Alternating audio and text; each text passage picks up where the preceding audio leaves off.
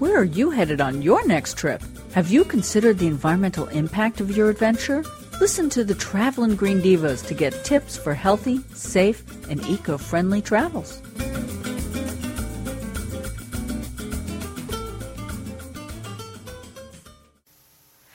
Ooh, so I love talking to Gary. We get to kind of imagine going all these fabulous places.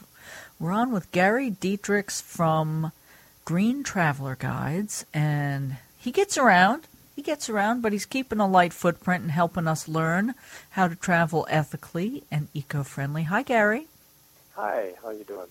I'm good. So, where are you taking us this week? Well, this week I'd like to suggest um, winter in wine in California wine country. Any wine country will do, but let's talk about California. Okay.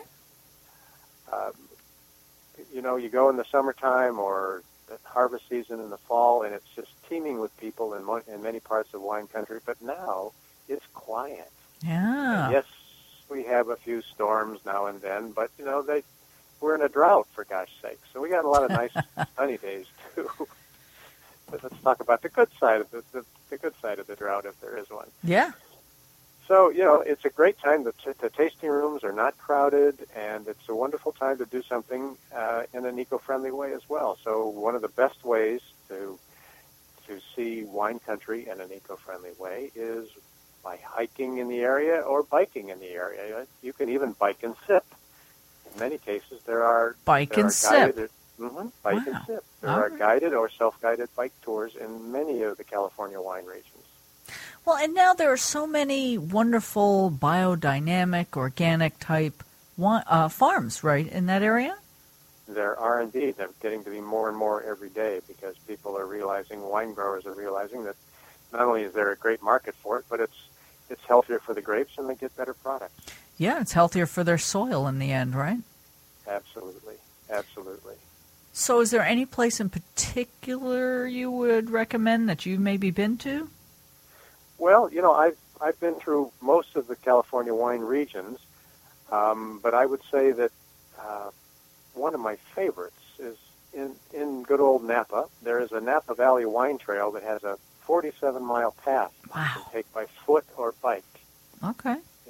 Yeah, and it starts from a, a ferry terminal in the, on the bay and takes you all the way to the foot of Mount St. Helena in Calistoga. So that's that's a fun one. Can you camp on that trail? You there are campgrounds Yeah. in in Napa. There are indeed. Well, I was So, just yeah, curious because 47 miles, you couldn't walk 47 miles necessarily in a day, could you? Comfortably? Not in stop and sit and enjoy yourself. You may be jogging, you know, I don't know. exactly. Uh, so that's what I was thinking. Like, could you, like, kind of backpack, you know, and spend a couple days on a trail and. You probably could, and Cool. if you didn't want to do that, gosh knows there are plenty of green inns and, and hotels in in uh, in the area as well that you could take advantage of. Oh, good. Um, is there any particular wine or winery that you like? Well, in Napa, there are, there are lots of organic and biodynamic Yeah. wineries. Um, uh, gosh, they're almost too too numerous to mention. Well, that's Um, good. What a what a cool problem. yeah, really. I mean, there there there are tons of them. There really are, and and there are lots of there are maps available of them, and that you can get at the tourist tourist offices, or you can find them online. So they're not easy. They're not. I mean, they're, they're easy to find. They're not hard to find. Yeah. Well, that's that's that's such a nice um, development over the last maybe 20, 25 years, right? Yeah, absolutely. Oh, here's one in particular that I just thought of. Uh, the Cliff Finder, Clif Family Winery Okay. actually offers bike rentals. Oh, wow. So they are they are a sustainable winery, and they you can rent a bike right there. See, I don't drink, so it never occurs to me to go to wine country, but I know that there are so many other reasons and the landscape is beautiful, the people are great, and there's other things going on. There really are. There really are lots of reasons, and you could be the uh, the designated peddler.